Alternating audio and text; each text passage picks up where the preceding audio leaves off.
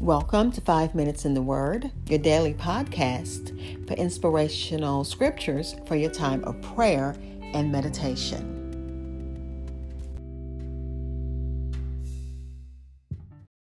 We're finishing up Proverbs chapter 3, verses 27 through 35, and I'm reading from the New King James Version, which I wish I had put it in a simpler version, but I'm sticking with this one for now.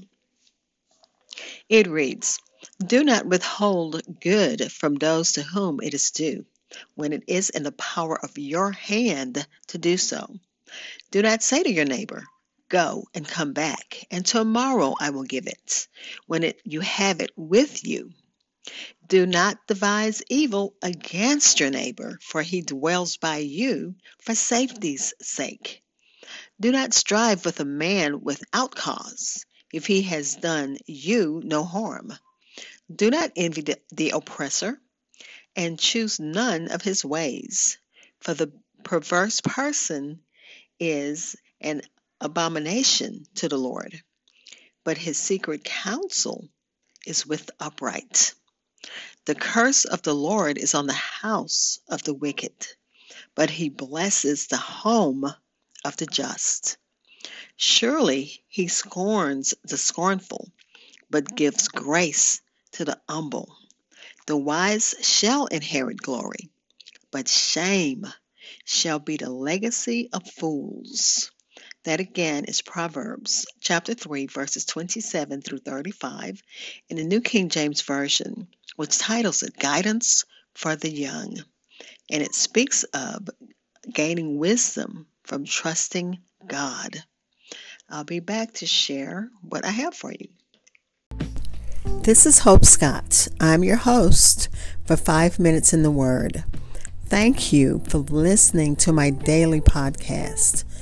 You can continue to listen on anchor.fm, but if you subscribe to my podcast on Spotify, Apple Podcast, TuneIn Radio, iHeartRadio, or any other major listening platform, you'll always know when a new episode is available. Thank you.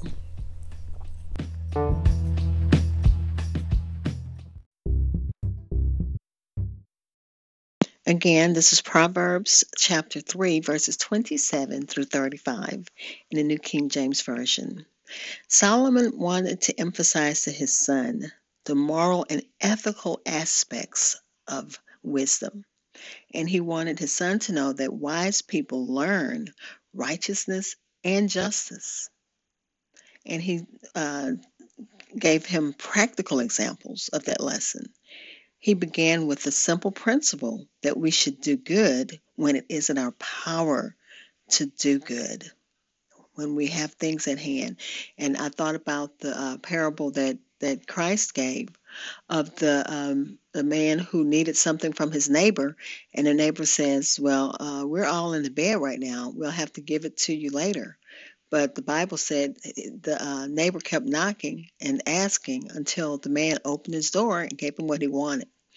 And then one of, uh, can't remember if it was in the book of Peter, uh, first, first or second Peter, I'm not sure, where it talks about um, uh, someone is asking you for something and you says, go and be filled. No, the Solomon is saying, if you can help, do it. And my son was saying, I was uh, talking to him today. He said when he got on the subway, there was this guy on the on the uh, subway who couldn't tell, you know, you see strange things in New York. Anyway, he was saying that the uh, the man was on the subway, and people were getting away from him, and we just raise our kids to want to be helpful. So he was praying in his mind, God, what can I do to help this man? And he said he came to the realization that probably nothing, but I can pray for him. So even if you can't do things to help people like maybe you don't have anything that you can give, you can still pray for them. And I wanted to read this from the Easy English Version. It says, The man who lives next to you trusts you. So do not think about uh, doing bad things to him. Do not quarrel with other people for no good reason when they have never done anything wrong to you. And just think about that. That sounds like the wisdom that our parents tell us. Uh, don't treat people ba- bad. God's wisdom teaches us to treat others well, and especially those who live close to us, because our neighbors should look out for each other.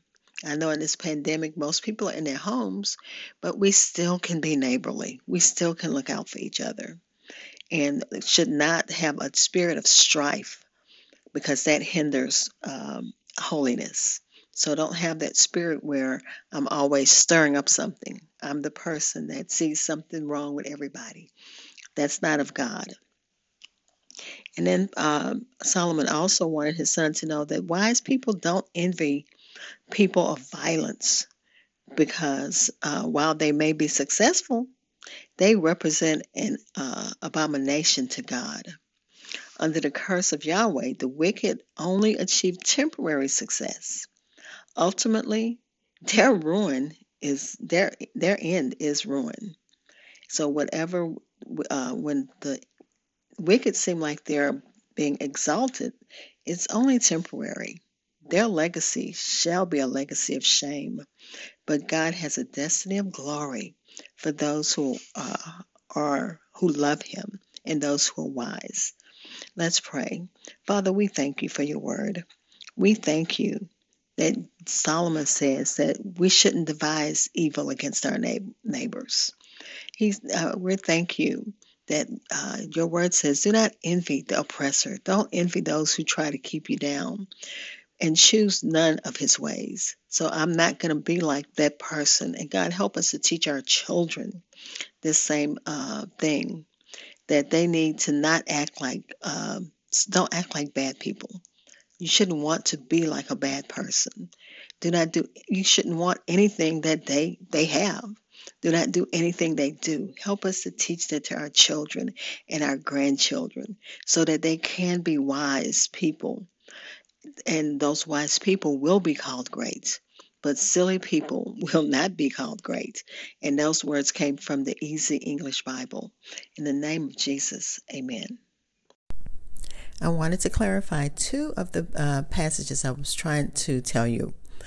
Uh, one where uh, someone says to go and be filled, that is actually found in James chapter 2, verses 15 and 16.